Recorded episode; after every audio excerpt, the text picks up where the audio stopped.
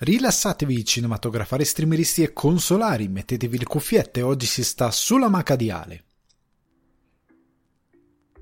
Il pezzo che sentite in sottofondo è Strange Days di Da Beast. Io sono Alessandro Dioguardi, trascendentale presentatore di Sulla Maca di Ale, l'edizione estiva di Sul Divano di Ale che vi ricordo potete trovare su Spotify, iTunes o Apple Podcast, Google Podcast, Deezer, Amazon Music e Budsprout.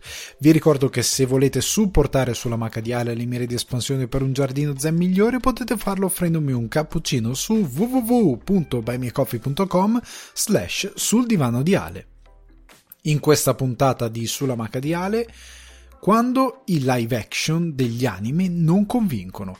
Cosa si perde nella traduzione da mezzo a mezzo e perché l'industria di Hollywood dovrebbe cannibalizzare con meno frequenza questo retaggio culturale. Ovviamente si parla di Cowboy Bebop. Finalmente è uscito il teaser trailer di No Way Home e il fandom è impazzito per tutti i motivi sbagliati. Parliamo un secondo di Spidey e della terza avventura MCU.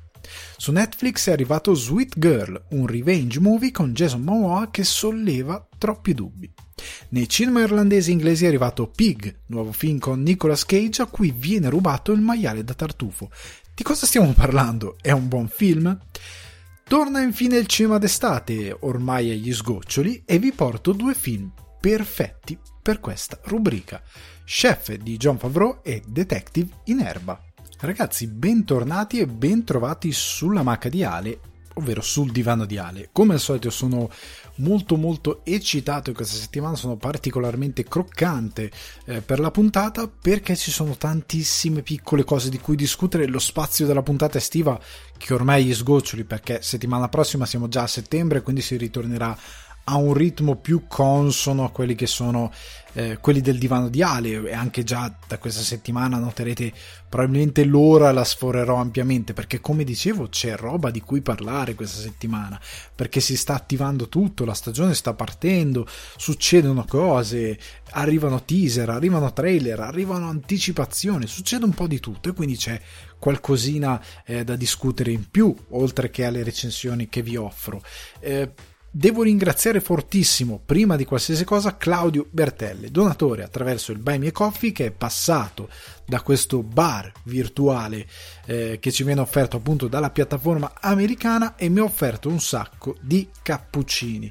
Quindi ringra- ringrazio eh, fortemente Claudio, eh, ti si vuole tanto bene per questo supporto che hai dimostrato al divano. Ricordo a chiunque sia in ascolto che buymeacoffee.com è un servizio di supporto, non è in abbonamento, quindi è, letteralmente un bar virtuale. Passate, offrite un cappuccino, fate una gentilezza, come si suol dire, lasciate un messaggio e ve ne andate e noi, o meglio io, vuole, noi del divano come famiglia collettiva, ecco, vi si vuole bene eh, per questo ehm, gradito dono. Partiamo con piccole, ehm, alcuni piccoli convenevoli della settimana perché c'è, c'è roba, c'è roba che arriverà in futuro, ma soprattutto soprattutto ci sono tante piccole news, tanti piccoli argomenti. Sono stato contento delle reazioni che eh, sto ricevendo per alcuni post Instagram, eh, che sono un po' tecnici, diciamo tra virgolette, perché magari riguardano il mercato e quant'altro, ma hanno ricevuto dei, degli apprezzamenti per chi non fosse a suo agio con i miei mezzi comunicativi, anche se ho una fa- pagina Facebook Alessandro Dioguardi, ho in particolar modo un account Instagram molto attivo che è sempre appunto eh, Alessandro underscore Dioguardi che potete seguire dove trovate eh, gli update sulle puntate, dove trovate anche update in generale dove discuto eh, libri. Ultimamente ho, ho, iniziato a consigliare libri. Ogni tanto leggo un fumetto. Li leggo spesso ma ogni tanto condivido quello che leggo.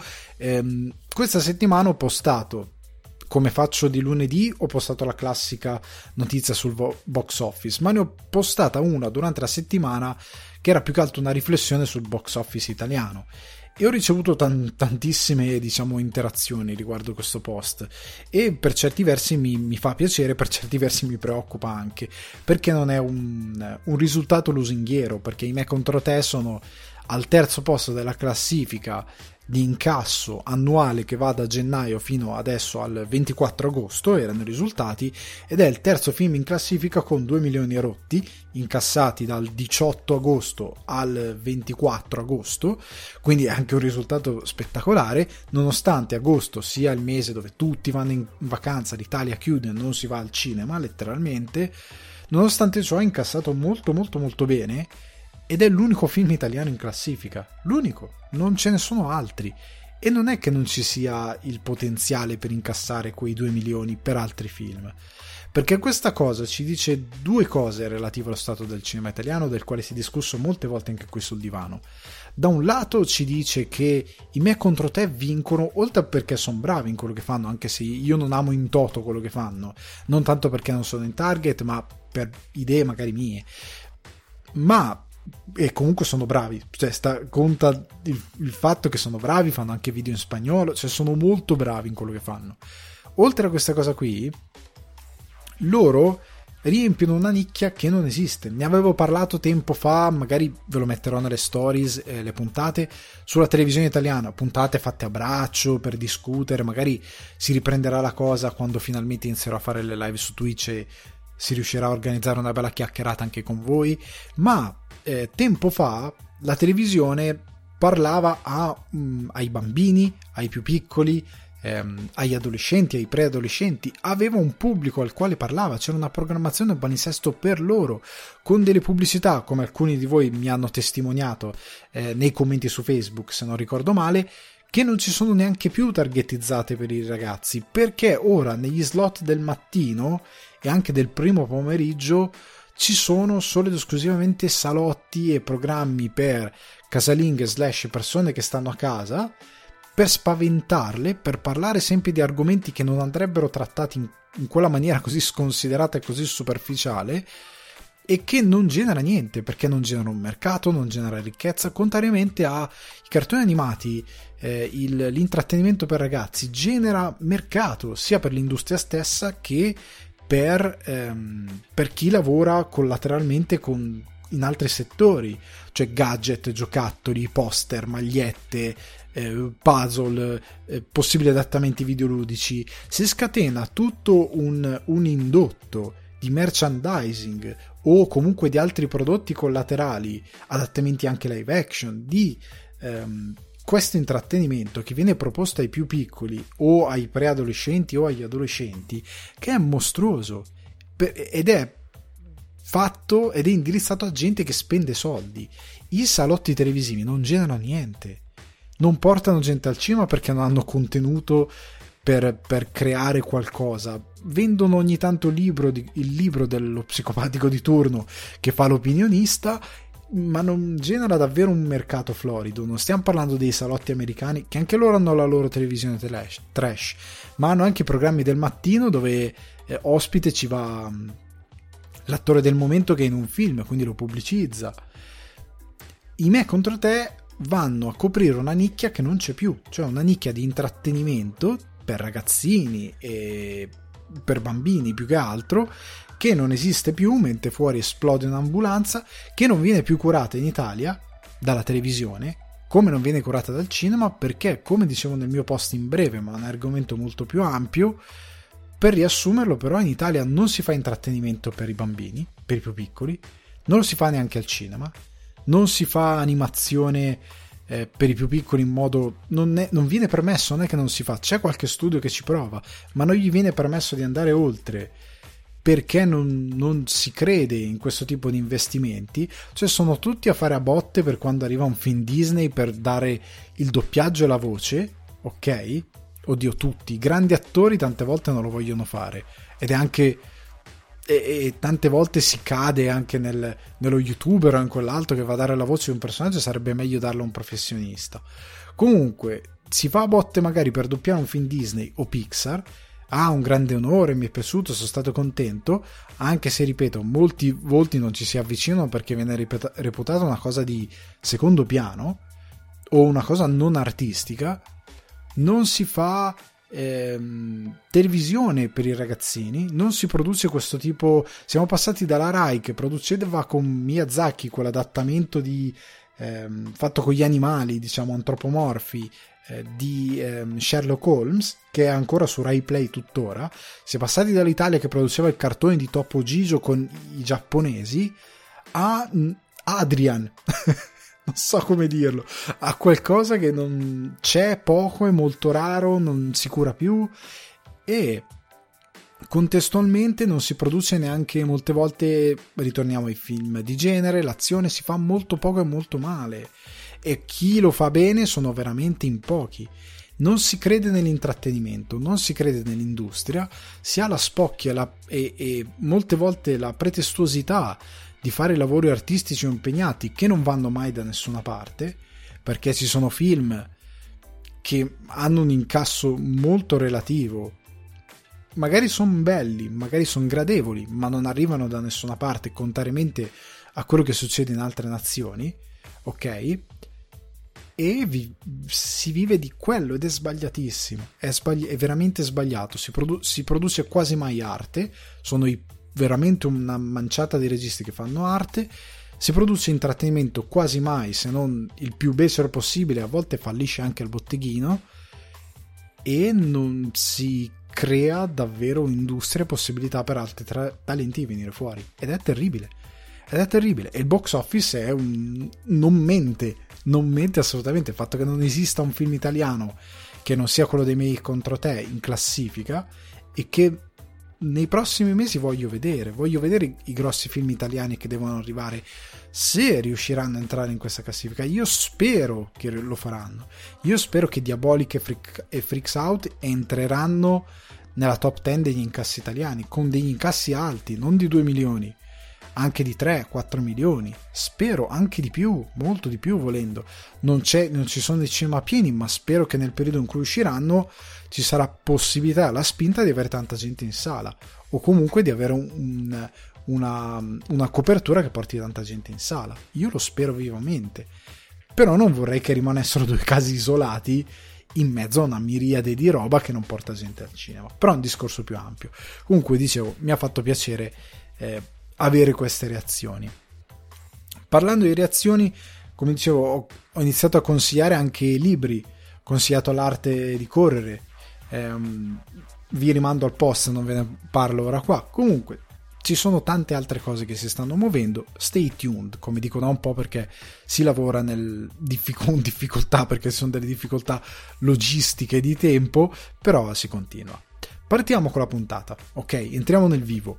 Eh, parliamo di Cowboy Bebop perché questa settimana Netflix ha diffuso eh, le prime immagini dove si vede John Cho nei panni di Spike Spiegel, eh, Daniela Pineda nei panni di Faye Valentine, Mustafa Shakir nei panni di Jet Black e si vede un attimino qualcosina di quello che sarà questo live action. Questo live action al quale, come ho scritto su Instagram, io non sono contrario. Io odio la logica del no, non li dovrebbero fare, che li facciano che li, li faccino come Fantozzi, li faccino, lei li facci pure i live action. Non è, non è importante, va bene che li facciano. Ehm, quello che non va bene è quando non si capisce che cosa si sta facendo. Cioè, un live action brutto, io ho il forte sospetto che questo sarà un brutto live action. Non solo come adattamento, ma proprio in generale anche come serie TV potrebbe essere molto mediocre perché Netflix ha un sacco di, di, di debiti, poca volontà ultimamente nell'investire. Se guardate i prodotti Netflix nell'ultimo annetto e passa sono peggiorati, non stanno migliorando, anche nell'ultimo paio di anni, non stanno migliorando, stanno un po' andando a peggiorare. Sembra, sembriamo un po' ritornati alla prima Netflix di quando non era molto famosa e aveva pochi soldi. E ehm, io gu- ho guardato questo, questo, questo adattamento, queste immagini e ho avuto, pau- ho avuto un po' l'effetto Daredevil della seconda stagione, l'effetto The Defenders, l'effetto proprio di andare a risparmio e fare tutto con molto poco. Perché eh, quest'opera super cheap, che sembra essere super cheap, non cancella Cowboy Bebop. Ecco, questo, a questo punto volevo arrivare prima di entrare effettivamente nel giudizio. Non cancella la, la serie Cowboy Bebop. chi di voi magari non l'ha mai vista, andatevi a vedere l'anime, prima cosa, perché è davvero un capolavoro. E poi parliamo del, di guardare il live action. Non tanto per fare un confronto, ma perché così scoprite una cosa che magari non avete scoperto. E magari molta gente verrà portata a scoprire un anime che non aveva mai visto, guardato in assoluto. Quindi non bisogna demonizzare l'idea che ci sia un live action. Va bene, l'opera originale rimane quello che è, qualcuno la potrà anche scoprire grazie a questa operazione. Quello che preoccupa, e soprattutto queste cose, gli americani quando toccano culture e opere altrui fanno quasi sempre danni, quasi sempre, è un buon 99.9% che facciano danni, perché non entrano mai nelle logiche di queste ehm, altre forme di narrazione e non vanno mai a capire perché funzionano. Per me già l'idea di fare un live action è una missione di colpa, cioè stai già capendo, cioè stai già non capendo perché quella cosa funziona.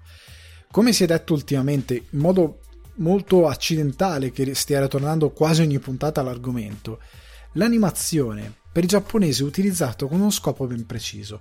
Cioè i giapponesi che non hanno grandissimi soldi per gli investimenti in live action, hanno pochi soldi eh, rispetto a Hollywood o altri mercati, contano molto sull'animazione, non tanto perché sia un costi poco, non tanto perché è solo non solo perché è una tradizione, ma anche perché l'animazione gli dà occasione di fare una quantità enorme di cose, di coprire una vastità di argomenti che sono insiti nella loro poetica, anche quando si parla di non solo realizzare un, un anime da zero, ma anche di realizzare una trasposizione di un, di un manga, si parla sempre di eh, portare una poetica molto loro e che mis- mescola eh, argomenti adulti, argomenti più di intrattenimento infantili in un'unica poetica. Ok? Questa cosa qui permette a loro di toccare una vastità incredibile di argomenti attraverso degli strumenti di fantasia e degli elementi tipici solo dell'animazione che ti permette l'animazione che sono unici. Cioè l'anime ha delle caratteristiche, ti permette di ehm, andare molto in là con la fantasia. Come dicevo l'altra volta, Evangelion, fallo live action. Devi spendere miliardi di dollari in VFX e devi sperare che vengano bene. Ci devi lavorare un decennio per renderlo davvero credibile. Ehm, fallo, eh, vedete, Del Toro ci ha provato con Pacific Rim. Non è riuscito benissimo, non tanto il film quanto la reazione del pubblico, perché il pubblico non, non ha premiato granché quella cosa lì. Ok? Non ci ha creduto molto, non è stata neanche veicolata molto bene e il secondo è un disastro.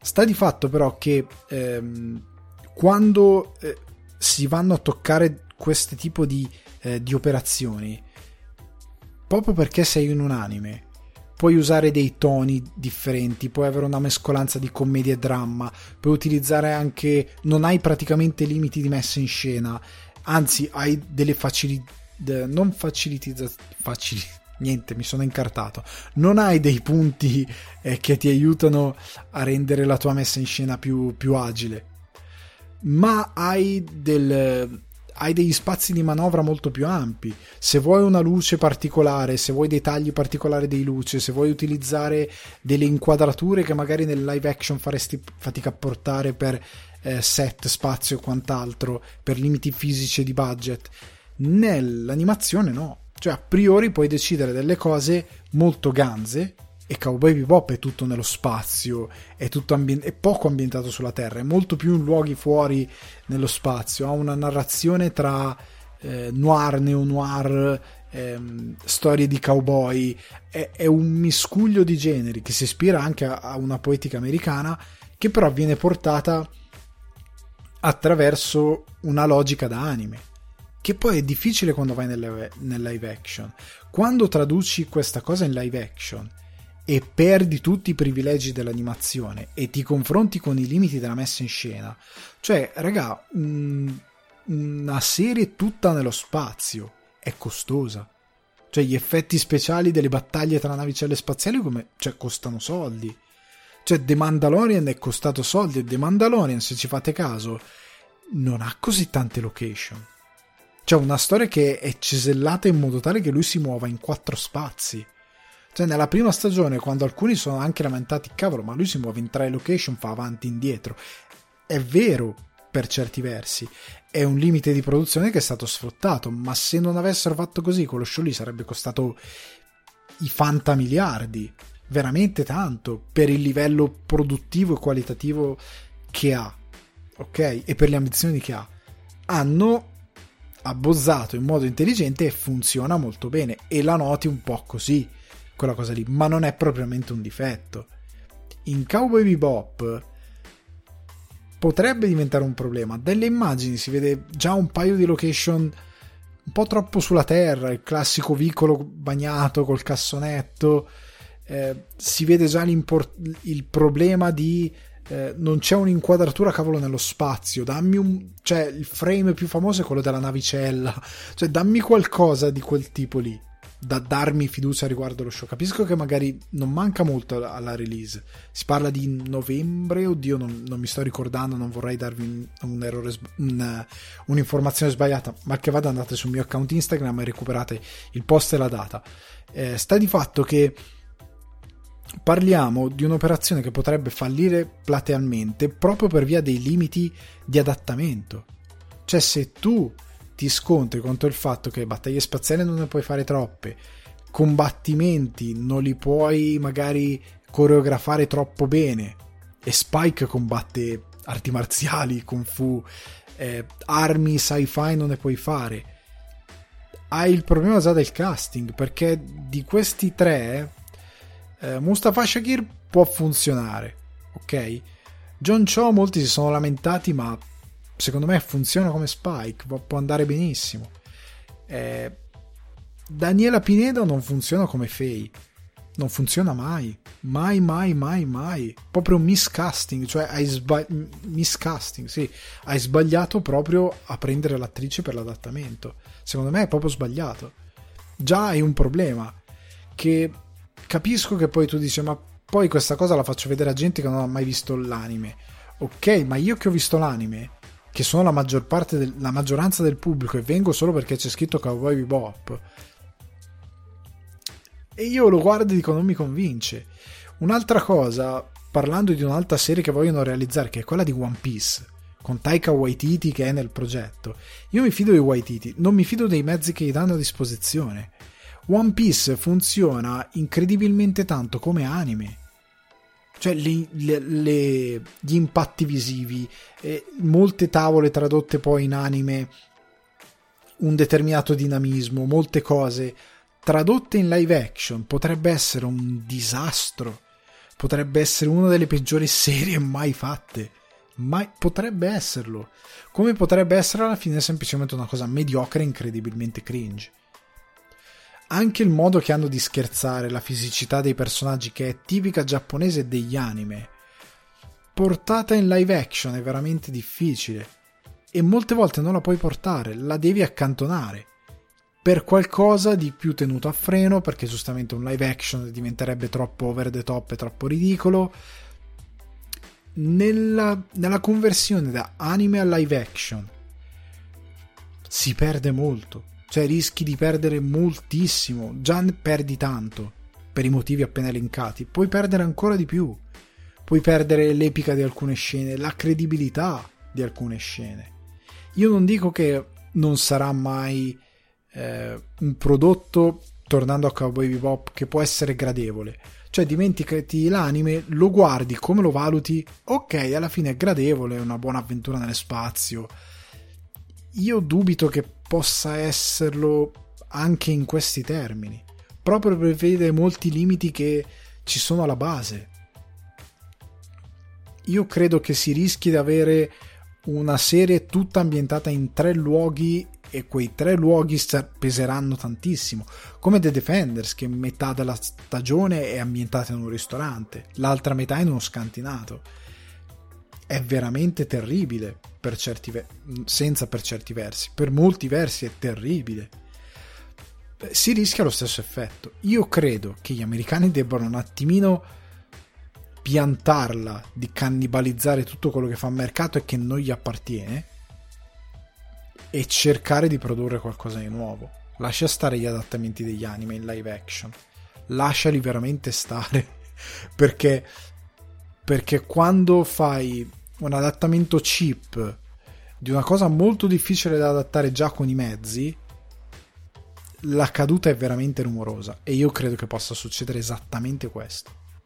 Parlando di cadute rumorose veniamo a No Way Home perché finalmente è arrivato il trailer di No Way Home, Spider-Man No Way Home, che si attendeva e il leak e quando arriva, quando non arriva, Kevin Feige che faceva il burlone, prima o poi arriverà, anzi sicuramente prima che, es- che, che arrivi al cinema uscirà un trailer, grazie uomo burlone. Finalmente però è arrivato il, il teaser trailer con l'ira dei fan, con fan che chiaramente non riesco a capire cioè, non riesco veramente a capire alcuni perché sono fan della Marvel, perché è chiaro che non hanno idea di cosa stanno guardando. Cioè, leggo a volte nei commenti delle teorie e è chiaro che non sai cosa stai commentando. Cioè, proprio sei estraneo al personaggio, all'epica dei fumetti, non tanto all'epica dei fumetti, proprio a come funziona un fumetto. Cioè, è chiaro che tu sei lì perché questa cosa è di moda e ormai ci sei cresciuto dentro e la continui a supportare anche se non ci capisci niente di quello di cui stai guardando. Io ho il terribile sentore che una certa wave nerd, nerd sia arrivata al massimo e ormai siamo pieni di eh, wannabe nerd, cioè gente che è nerd perché ormai è famoso essere nerd e quindi seguiamo la wave della moda. E tra vent'anni si pentiranno tantissimo di essere stati questa cosa che sono stati e si guarderanno indietro è un po' come i truzzi di quando eravamo ehm, di quando andavamo a scuola noi, quelli della mia generazione che hanno 30 anni, si guarderanno indietro e diranno mio Dio come eravamo conciati, un po' come i paninari e molti altri fenomeni. Secondo me c'è questo rischio, perché a volte leggo nei commenti delle cose dico perché tu stai seguendo questo universo, non ci capisci palesemente niente ma non perché sia complicato, e questo è il punto, è tutto molto semplice e che proprio vedo dei personaggi strani. L'altra cosa orribile che ho visto è stata l'ira di molti fan perché nel trailer non c'era quello che si aspettavano. Cioè, nel trailer abbiamo visto, sì, quello che ci aspettavamo a livello di trama, perché la trama di, parliamone fin da subito, No Way Home ha esattamente la trama che si era discusso proprio qua sul divano, anzi un anno fa quando c'erano i primi leak di Tobey Maguire e io dicevo prenderanno più o meno il canovaccio di ehm, One More Day eh, fonderanno anche un po' quello che ha fatto eh, Matt Murdock con eh, Doctor Strange di far cancellare l'identità di Matt Murdock dal, dalla memoria di tutti, faranno un miscuglio di questi espedienti che la Marvel ha già utilizzato nei fumetti per realizzare Far From, eh, No Way Home, scusate, e per eh, triggerare questa cosa dei multiversi, che è una cosa che insita nei fumetti e, e, faranno una redefinizione di quello che è l'universo Marvel e di quello che è più che altro l'universo narrativo di Spider-Man, per far quadrare tante cose che poi coinvolgeranno il resto della narrativa. Ok? Io ho letto di tutto, eh, nel senso gente che è arrabbiata perché non si è visto Goblin, gente arrabbiata perché non si è visto Electro e che lo cercano nei, nei, fermando i frame, ma quello è un fulmine, quello della sabbia, eh, quindi c'è anche Sandman, eh, quello è... non lo so, eh, poi non sono state notate le cose che Octopus dice Hello Peter, però quel montaggio secondo me non lo sta dicendo a Tom Holland, quel Hello Peter, magari sì, però il montaggio è strano non pare che sia lui. Oltre al fatto che lui ci sono dei VFX non finiti, che è una cosa che poi non finiti del tutto, secondo me. Quando lui si piega e gli parte sul costume, non sto capendo se come in altri trailer è una cosa che poi nel film finito non ci sarà e quindi è una cosa provvisoria che hanno messo per un po' trollare la gente e un po' non dare effettivamente troppo del film o se effettivamente è un VFX finito così e hanno messo questo costume che gli, gli, sale addosso in un frame praticamente. Ed è orribile. Ma al di là di questa cosa eh, l'idea che dei fan si possano arrabbiare perché non c'era quello che tu ti aspettavi dal trailer è una follia.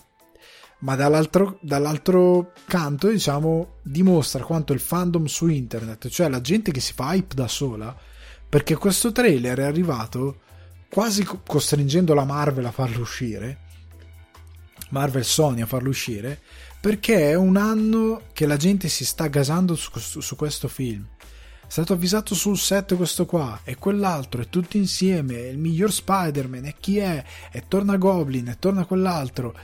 È un anno che la gente fa speculazioni, teorie, poi se nel trailer non c'è il contenuto che ti aspetti, non te la puoi prendere con la produzione, hai fatto tutto tu. Cioè, è davvero il caso di usare così confuso da colpirsi da solo. Cioè, tu non puoi, non puoi davvero fare un anno, passare un anno a speculare su una cosa facendoti delle teorie tue giuste o sbagliate che possano essere, e poi arrabbiarti perché in un teaser trailer, neanche nel trailer finale, in un teaser trailer di un film che deve uscire a dicembre, quindi settembre, ottobre, novembre, tra più di tre mesi, perché ora siamo a fine agosto, quindi indicativamente più di tre mesi, non c'è esattamente quello che ti aspettavi di vedere. Ma al cinema cosa vai a vedere se ti metto tutto nel trailer? Cioè, anche questa cosa, questa cultura dell'hype sbagliatissima, non puoi viverla così non puoi davvero. Ci sta che tu sia in hype, dici non vedo l'ora che esca questo film. Quando uscì Spider-Man 2 al cinema, prima che uscì, io il trailer me lo sono riguardato 200 volte perché ero in hype per il film, ma non mi mettevo a fare speculazioni. Non sono andato al cinema pretendendo che mettessero a schermo la storia che io ho deciso o che io su Reddit insieme a un gruppo di persone abbiamo teorizzato. Perché ora qualsiasi cosa sta venendo fuori. Nel trailer la gente ha visto Matt Murdock che secondo me non c'è nel trailer. O magari c'è, ma perché hai parsi per... Cioè, la cosa migliore l'ha detto un giornalista di Collider in un articolo e ha fatto bene perché è una cosa che io dico da, da, da mesi e che ho detto anche in, ehm, nell'articolo su Loki che trovate su Cinefax. Gli easter egg non sono narrazione.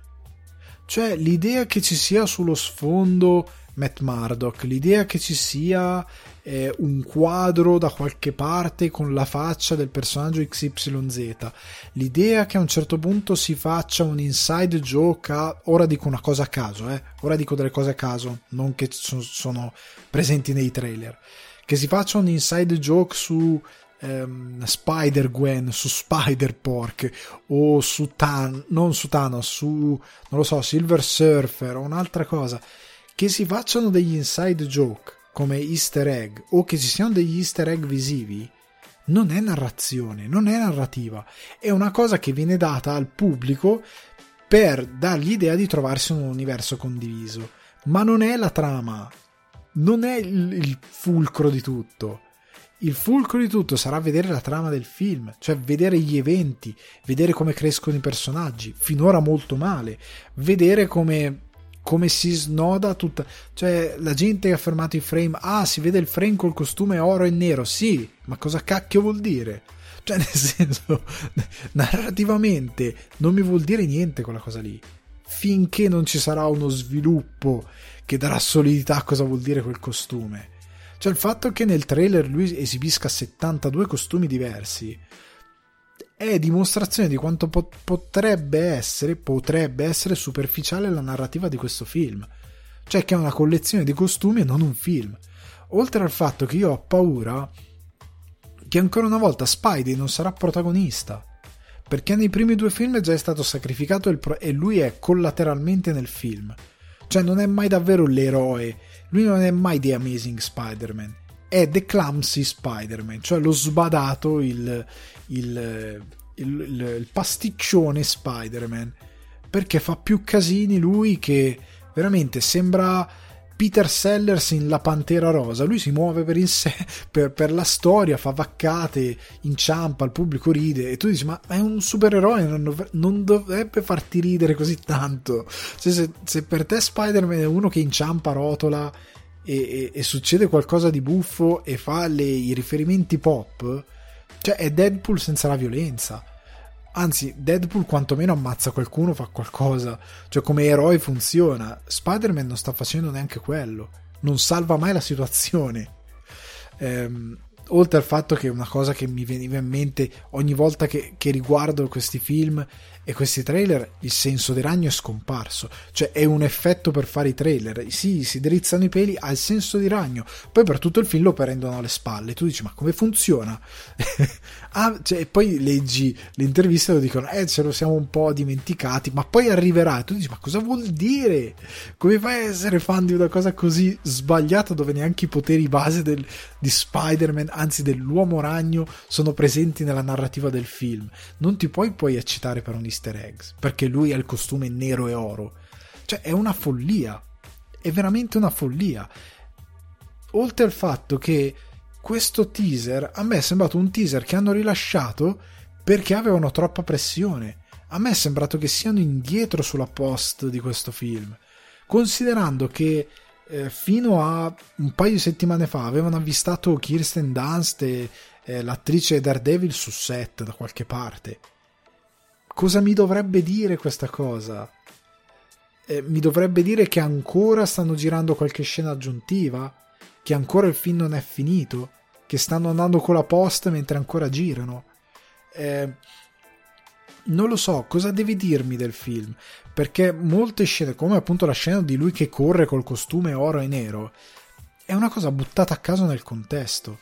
È veramente buttata a caso nel contesto.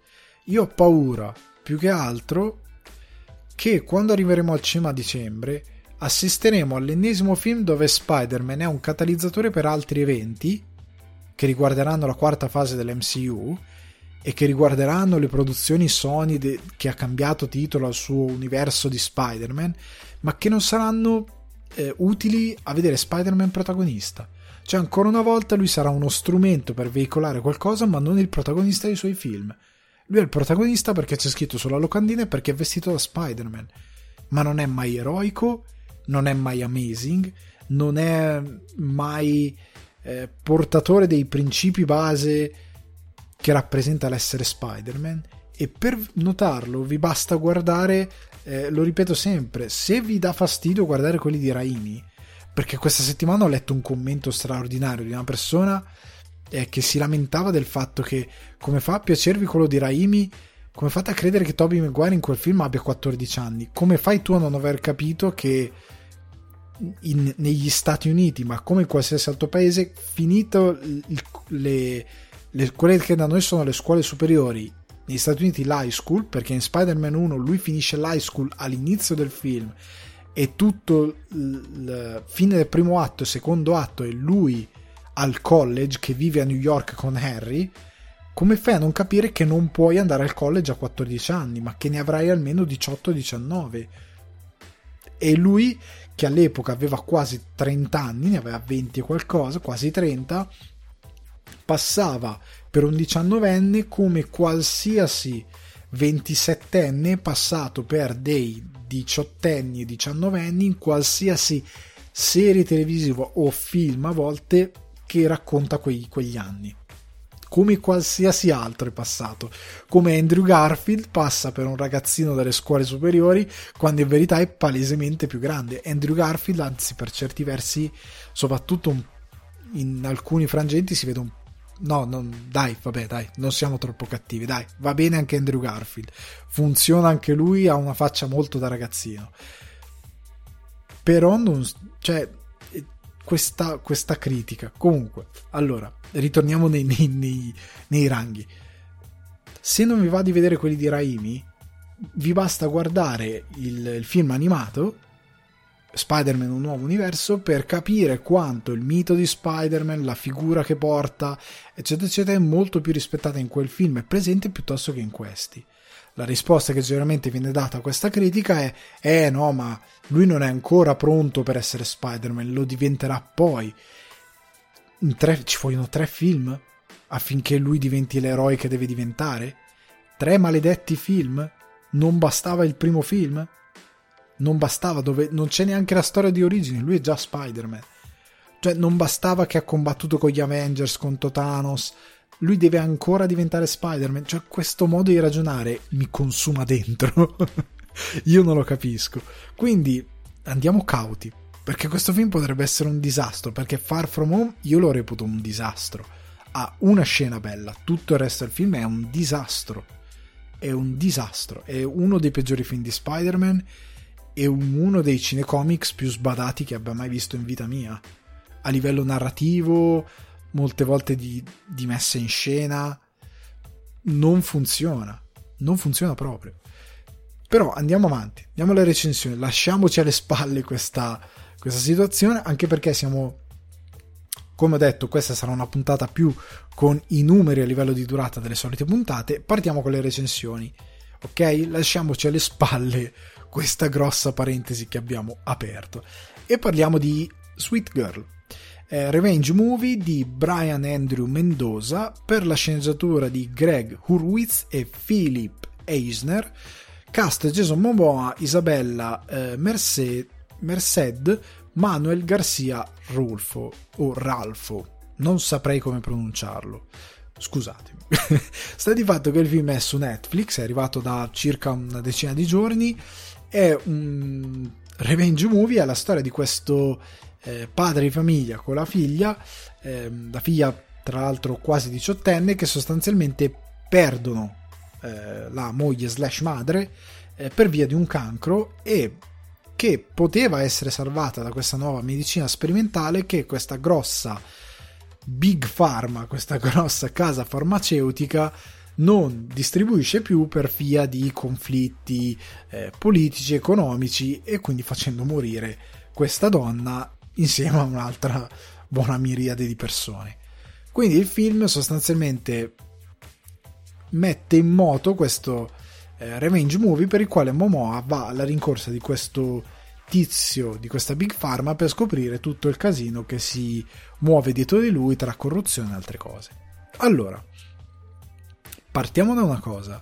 Voglio partire dalla sceneggiatura di questo film, che è a tratti terrificante, nel senso che tutta questa cosa di big pharma, le mazzette, eh, tutta questa morale che per certi versi la puoi capire perché la situazione negli Stati Uniti è terrificante. Non è come da noi dove c'è la meravigliosa sanità pubblica, meglio da voi perché in Irlanda no, io devo pagare.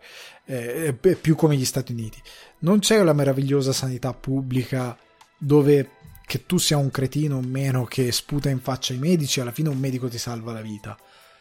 O comunque ti, ti manda a casa tutto intero. Non siamo in quella situazione, siamo in una situazione dove i farmaci passano per ingenti somme economiche, dove si paga, dove andare in ospedale eh, anche per, per, una lastra costa 4.000 dollari. Si parla di questo tipo di situazione. Ma il film non, non, se la prende neanche con quello, il film se la prende proprio con questo famoso Big Pharma, con queste, questa casta farmaceutica, chiamiamolo così. Ed è stupido nella sua reazionarità, razionarietà chiamiamola così, è proprio... sembra un canovaccio scritto da un bambino o comunque da un quattordicenne molto incacchiato con queste cose, che ha molto fervore, che scrive questa storia che però non ha né capo né coda. Cioè, no, che ha capo e coda, ma che è incredibilmente piatta e banale. E che soprattutto ha un colpo di scena che condiziona tutto il film, che tu puoi sgamare tranquillamente all'inizio e che tu all'inizio dici no, non può essere così, sarebbe troppo stupido, e che invece alla fine del film scopri che è così, fissando una serie di vaccate di messa in scena che ci sono nel film, ma allo stesso tempo condizionando tutta la riuscita del film, perché alla fine tu dici ho visto una bugia tutto il tempo e non è ne è stata neanche una bugia interessante a livello narrativo, ma mi ha dato profondamente fastidio. Poteva essere molto più interessante. E quindi c'è questo problema grosso di sceneggiatura con dei dialoghi che a volte sono veramente basilari, con eh, un intrigo piattissimo, con questo colpo di scena che condiz- condiziona appunto tutta la riuscita del film, perché i combattimenti, le coreografie, hai sempre la sensazione che ci sia qualcosa di sbagliato. E il colpo di scena finale ti fa capire che invece era tutto giusto quello però che dicevo prima appunto che ti senti protagonista di una bugia che ti ha rovinato il film perché tutto il film hai detto ma che vaccata è incoerentissimo per poi arrivare a capire che c'era una coerenza ma che non aggiunge nulla di interessante al film. Lo rende un po' patetico, soprattutto per come poi il finale vende un. Il finale finale vende poi una conclusione super eh, positiva, super aperta, che però è un po' demenziale. E quindi non ha più senso di nuovo. E quindi fa il giro sostanzialmente. L'altra cosa è che c'è Momoa che è terrificante. Cioè, Momoa è uno di quei personaggi che gli vuoi bene perché alla fine sembra un compagnone. Cioè, con questa barba ti dà uno di quello che lancia, fa il tiro con l'ascia al pub sotto casa dove ci bevi le pinte. Cioè, ti dà uno, un compagnone con cui proprio ci passeresti una bella serata. Secondo me è anche una bravissima persona, ma è un attore orrendo. Cioè, in questo film, soprattutto nelle parti iniziali dove deve dare qualcosa di quantomeno drammatico, non funziona. Nelle scene action non funziona. C'è una scena di lui che picchia il sacco, è terribile, è terribile. Neanche picchiare il sacco, non è un attore con cui deve interagire, è un sacco e non, non funziona mai, neanche con il sacco. Eh, e, e io sono rimasto sconcertato da tutto. Sono rimasto sconcertato da tutto e eh, soprattutto da come sia stata buttata via l'occasione. Perché alcuni, anche a livello di regia, ci sono anche dei quadri che sono bellini. Peccato il secondo dopo li butti via. Cioè, a un certo punto dici, ok, non è proprio un revenge movie perché cala il ritmo, la regia è più compassata, poi diventa di nuovo un revenge movie, ma la regia compassata scompare e ricompare. Però non dà mai... Cioè, sembra che questo regista volesse fare una cosa un po' più... revenge movie un po' più autoriale, però poi gli hanno detto no, però devi fare l'azione. Netflix ha detto devi fare l'azione perché non sei... Eh, Quaron che, che, che, ci va agli Oscar, quindi devi fare l'azione. E allora lui ha detto: Ok, meno compa- più azione, muoviamo di più questa camera. Sembra un regista che non è riuscito davvero a esprimere quello che voleva esprimere a livello di potenziale visivo. E in più ha Momoa che veramente non. Eh, ripeto, mi dispi- a me non piace mai prendermela con qualcuno, cioè non è una cosa che faccio volentieri. Però Momoa non ha veramente talento cioè, ha una presenza scenica a livello di viso, ma non ha alcun talento per la recitazione. Mi dispiace, è piallato completamente. E allo stesso tempo c'è questa sceneggiatura da Big Pharma che ha. Eh, in America si dice. In inglese si dice. The heart is in the right place. Cioè, nel senso che è tutto nel posto giusto a livello di, di significato finale, ma è espresso malissimo. E quindi è terribile questo film. Io l'ho guardato trascinandomi verso il finale. Alla fine il film scorre, ma è terribile anche determinati rapporti che la sceneggiatura non mette in moto perché sì, ma non perché c'è davvero una costruzione. E non c'è una costruzione perché il finale contamina pesantemente anche la costruzione dei rapporti tra i personaggi. E quindi non va bene, non va bene tutto. Brutto come dicevo prima, eh, Netflix ha peggiorato progressivamente i suoi prodotti, anche i film originali. Andiamo avanti con Pig, il campione di questa puntata, ve lo dico subito. Eh, l'ho visto al cinema, ancora non so quando verrà distribuito, distribuito in Italia, se verrà distribuito in Italia. Regia di Michael Sarnowski, che è anche autore della sceneggiatura, cast Nicolas Cage e Alex Wolff. La trama è la storia appunto di questo tizio che vive nei boschi, che è Nicolas Cage, che sostanzialmente raccoglie tartufi col suo maialino tartufo per questo tizio eh, mega ricco che glieli compra e che lavora sostanzialmente nel, nel campo della ristorazione. Lui è eh, quello che procura eh, cibo, vini e quant'altro agli chef e agli ristoratori cosa che per noi non esiste, cosa che a quanto pare negli Stati Uniti è un lavoro mega importante e fondamentale. Cioè, da noi sì, ci sono i fornitori, ma molte volte lo chef va al mercato, come si vede anche nel eh, documentario bellissimo sullo chef. Eh, oddio, lo amo, eh, dell'osteria francescana, non mi sta venendo mai il nome lui che va al mercato fa oh bello così cioè il, il pesce oggi cioè quell'altro ah sì cioè, quel rapporto lì che per noi è normale, per loro a quanto pare hanno queste figure. Comunque lui procura questi tartufi senza voler praticamente niente se non un paio di cose per vivere, per cucinare, per vivere, eccetera, eccetera. Gli viene rapito questo maialino da tartufo e lui lo va a recuperare. Nonostante il trailer non suggerisca nulla di action, io credo che molti sarebbero aspettati un film che a un certo punto degenerasse. In verità no.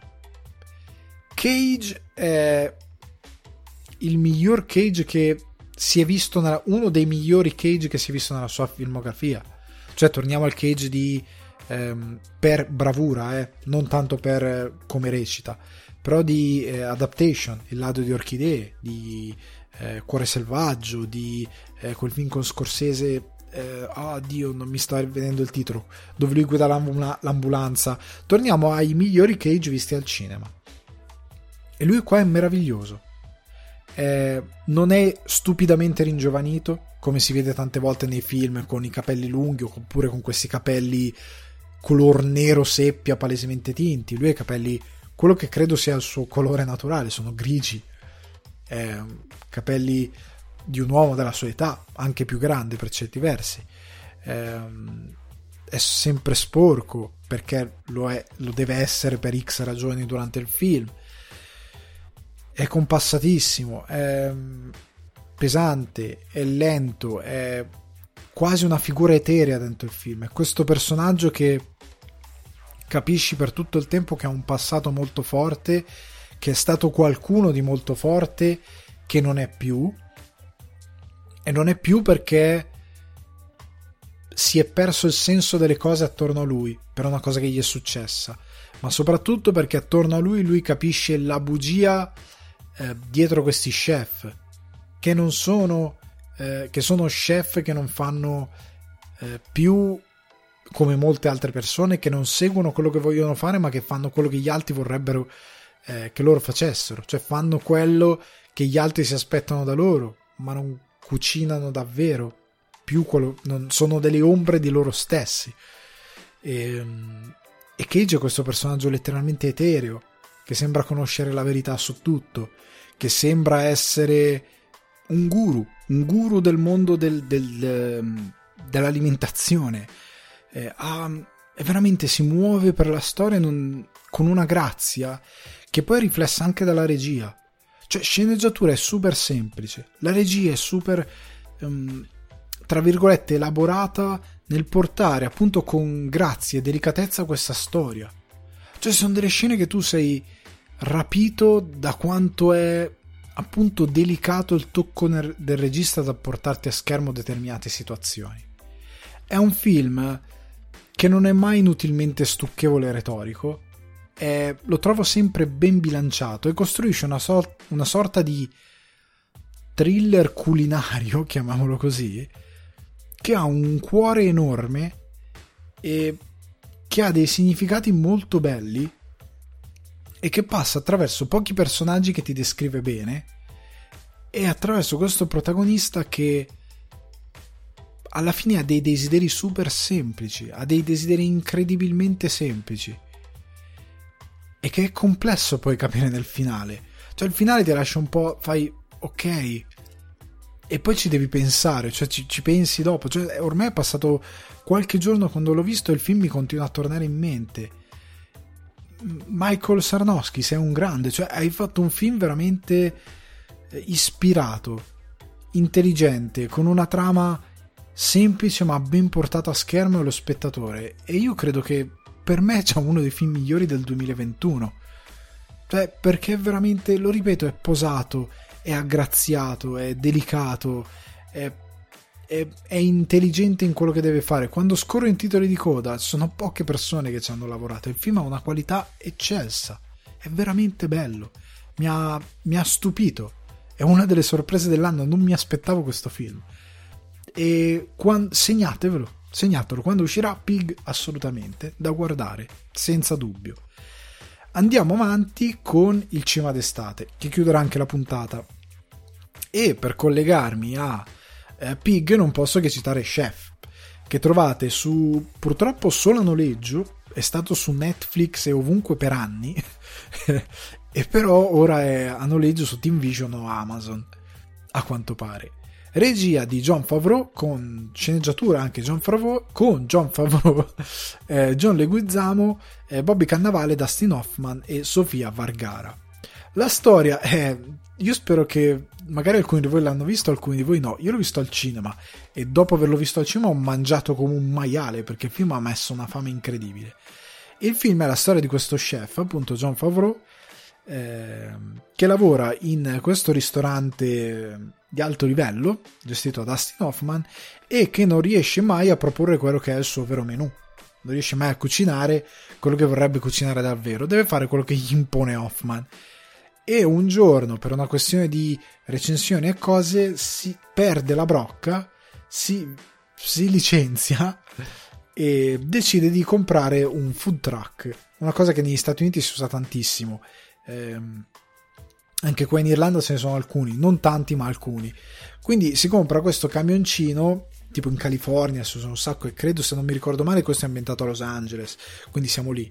Eh, o se è ambientato, non mi ricordo se è a Miami o Los Angeles, comunque eh, posti dove si usa moltissimo la cultura del food truck. Ci sono dei interi parcheggi negli Stati Uniti dove il sabato sera o comunque in fine settimana vai lì ci sono tipo 20 food truck parcheggiati e questi fanno quello sempre quindi sono quelli che fanno i sandwich, quelli che fanno i burritos, quelli che fanno ehm, anche dolci. Qua a Dublino, ad esempio, ce n'è uno che gira di una bakery, di un forno qua locale e gira e ti vende il caffè con le varie pastries, cinnamon roll e quant'altro. Eh, lui decide appunto di comprarsi questo truck e di ehm, fare quello che lui vuole fare quindi questi sandwich cubani buonissimi, zozzissimi. E il film riguarda questa cosa di Luigi che cerca di inseguire questo sogno e cerca di eh, trovare eh, quella che è la sua vera via. Perché per noi magari è insolito, però negli Stati Uniti chi ha i food truck, cioè non è lo zozzo che c'è da noi che si, che si mette col, col camper alla rotonda, cioè questi ci investono tanto, hanno dei logo, hanno dei menu, eh, hanno dei, dei, piatti che sono magari appunto sandwich cubani eh, o altra roba che sono eh, tipica della loro cucina e che sono buonissimi e che la gente fa la coda per andare a comprare. Cioè, questi stanno bene tanto quanto quelli che fanno i ristoranti. Cioè, non, non è che stanno peggio. Questa è gente che lavora e lavora bene, e lavora alla grande. E, e, e, soprattutto è molto ambiziosa in quello che fa. Cioè, non è che ti fa il panino unto, te lo butta lì, to, mangia to, beccati il panino con la salamella, che è buonissimo, eh, ci mancherebbe. Questi però ci mettono qualcosa in più. È proprio street food di alto livello. E il film parla di questa roba qua. Come dicevo prima, se voi... Ma guardatelo con... Ecco, ve lo mettete su, però preparatevi qualcosa da mangiare una bella pizza gigante, qualcosa di ignorante, perché il film è ignorantissimo dal punto di vista del cibo. Io poi mi ero visto anche il making of con lui che aveva fatto amicizia con questo chef, con il quale poi ha fatto la serie su Netflix, dove, hanno, dove vanno a vedere gente che ha food truck e fa cibo, eccetera, eccetera, vanno in giro sono diventati amici perché gli ha insegnato a fare le cose, alcune inquadrature è proprio questo chef, è lui che fa i panini, non è eh, Favreau, Altri, altre volte è proprio Favreau che ha imparato a cucinare. Sta di fatto che il film è divertente, di intrattenimento, vi mette d'allegria guardatevelo appunto con qualcosa di ignorante da mangiare, una birra, una margaritas, un mojito, qualcosa, acchittatevi una situazione come si deve, se non l'avete mai visto, e vi passate una bella circa due ore dovrebbe durare. È un film di intrattenimento fatto come si deve. John Favreau è, è un mago del cinema di intrattenimento, non sbaglia mai, cioè se andiamo a guardare la sua filmografia, cioè tanto di cappello, è un uomo che ha sempre eh, azzeccato e dei tanti film di cucina io credo che sia uno di quelli che è riuscito meglio. Cioè, è, è proprio leggero, bello, senza enormi aspirazioni di voler essere qualcosa molto di più rispetto a quello che è. È proprio un bel film, divertente, eh, che vi metterà una fame boia, quindi ripeto, acchittatevi una situazione particolare e mm, godetevi il film. Spero sia di vostro intrattenimento se non l'avete visto. Chiudo con Detective in Erba, a.k.a. The Kid Detective, che trovate su Netflix, regia di Ivan Morgan e sceneggiatura di Ivan Morgan, con Adam Brody, se qualc- alcuni di voi lo ricorderanno come Seth Cohen di DOC, e Caitlin Chalmers, rizzato e molti altri attori che ovviamente compongono il cast di questo film. Allora, piccolo appunto, Detective in Erba, perché io ho visto della roba sui social. Detective in Erba non è un titolo sbagliato. Il titolo originale è The Kid Detective. Detective in Erba non è un riferimento tipo stoner movie eh, di tipo strafatti. Erba non è erba quella che si fuma. In italiano detective in erba, quando uno è in erba vuol dire che ha le prime armi. Cioè è un'espressione per dire che si utilizza in italiano e quello lì è una, per dire che uno, uno che sta imparando qualcosa, è in erba, ha le prime armi. Non vuol dire in erba nel senso di strafatto, uno che si fa l'erba. È quello il significato, perché è The Kid Detective. Chiariamo questa cosa. La storia qual è? La storia appunto di eh, questo ragazzo, questo detective sfatto, come un non qualsiasi noir o una detective story, che però è sfatto nel presente, ma quando lui era ragazzino, quando aveva 14 anni, lui era diventato famoso eh, tant'è che il sindaco gli aveva dato l'ufficio, le chiavi della città, l'ufficio eh, dove lui lavorava e risolveva i casi come detective, perché lui fin da ragazzino ha sempre avuto una mente molto acuta e riusciva a risolvere qualsiasi caso.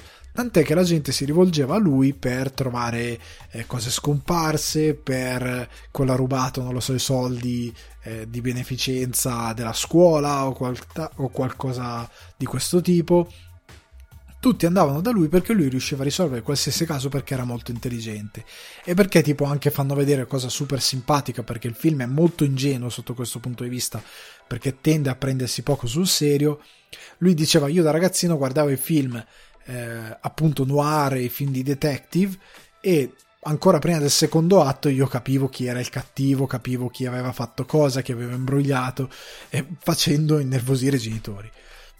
Il problema è che a un certo punto, eh, quando appunto lui è ancora ragazzino, la figlia del sindaco, che è la sua segretaria, la, la classica ragazzina perfetta della città, viene rapita.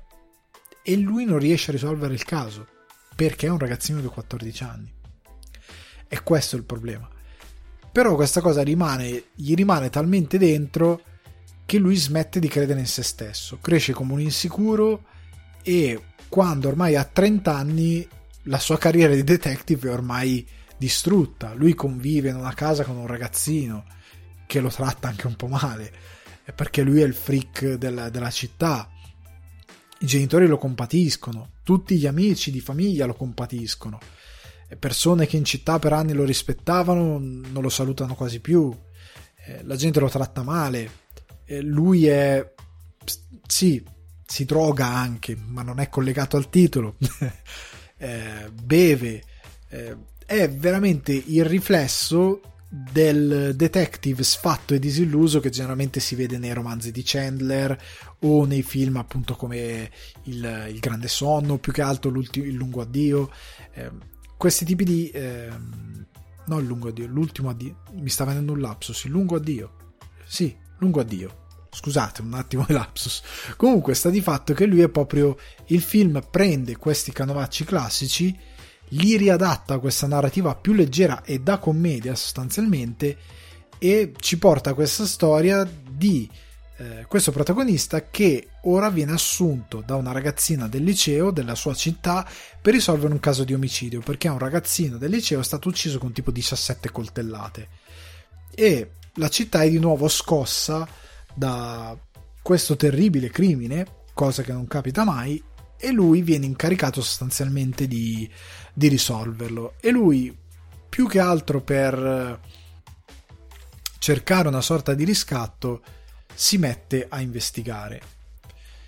La cosa interessante è che il film, come dicevo, prendendosi molto poco sul serio, perché ti palesa fin dall'inizio che è un film molto leggero, che prende tutti gli elementi dei noir, dei film di, di indagine alla Chandler, appunto la Raymond Chandler come i suoi libri, però in un contesto più leggero, perché il fatto che lui a 14 anni avesse il sindaco che gli dà le chiavi, cioè molto sopra le righe, come sono sopra le righe molte altre cose, però non dimentica il fatto che questi elementi li prende sul serio nell'utilizzarli dentro la narrativa. Film è scritto molto bene, è girato anche bene ed è divertente da guardare e effettivamente ti, ti coinvolge nel caso. Tu a un certo punto dici, ok, ma chi cacchio l'ho ammazzato questo ragazzino? Arrivi a un punto in cui effettivamente sei eh, davvero investito nel caso e inizi a... Eh, ad avere, non dico dei sospetti, ma inizi a dire, ma può essere che sia successo questo, può essere che sia successo quello. Il film però, come ogni investigativo di questo tipo, come ogni neo-noir, se vogliamo, ha una deriva a un certo punto che poi ti porterà all'ultimo atto nel quale si risolve il caso. E contrariamente a ogni avvisaglia che si può avere, il film non è super ingenuo perché l'ultimo atto è anche eh, scioccante per certi versi. La verità che si scopre alla fine, il protagonista lo dice un po' scherzando, eh, nel film è un doppio inside joke, eh, però lui lo dice ogni volta che si investiga su qualcosa si vanno a scoprire verità che sono davvero scioccanti. E il film è scioccante alla fine per cosa scop- si scopre. E ricalca un po' determinate cose che a volte come molti noir possono succedere nel mondo reale, nella vita reale, sono fatti di cronaca che sono avvenuti. Ed è molto bello anche per questo perché non, ha, non è sconclusionato, non è eh, stupidamente è sconclusionato come ogni buon noir a un certo punto nella narrazione perché lui si va a intrappolare in una serie di cose. Però il film è ben costruito a livello di narrativa e io ve lo consiglio perché io l'ho guardato senza aspettarmi granché. Io qua in Irlanda è stato distribuito su eh, Now TV e Now TV generalmente mette 4 stelle a qualsiasi cosa compreso questo film che aveva le 4 stelle, io ho detto ok, sarà una vaccata. Però ho visto Adam Brody e ho detto alla fine Adam Brody gli voglio bene, guardiamolo. L'ho guardato per puro caso e mi ha sorpreso, perché il film, a livello di costruzione del noir e quant'altro, è davvero, davvero bello mi ha lasciato senza parole. A un certo punto ho detto, cavolo, ma il film è bello. E, e, quindi ve lo consiglio. Ripeto, è su Netflix e vi fate un gran favore perché è davvero un bel film di intrattenimento, una bella detective story e magari se voi non siete avvezzi al, a questo tipo di, eh, di narrative di film vi introdurrà a un genere che discuteremo a novembre. Sappiatelo che a novembre si parlerà come si deve di Cimanuale. Comunque ragazzi, io vi saluto, incredibilmente sono stato nei tempi, sono meravigliato di questa cosa. Io vi rimando a Spotify, iTunes, Apple Podcast, Google Podcast, Deezer, Amazon Music e Budsprout. Vi ricordo che potete supportarmi su buymeacoffee.com slash sul divano di Ale e vi ricordo che ci troviamo ogni sabato e vi ricordo anche che dovete condividerlo il podcast, dovete seguirlo, dovete lanciarlo sul viso ai vostri amici con il cellulare, non lo condividete, proprio gli lanciate il vostro telefono. Tanto cosa serve il telefono? Pig vi insegnerà che non è lì la felicità, ma nella condivisione sì, nella condivisione c'è molta felicità. Ci sentiamo settimana prossima. Fate, fa, fate mangiate guardando mangiate guardando Chef e The Kid Detective. Ciao.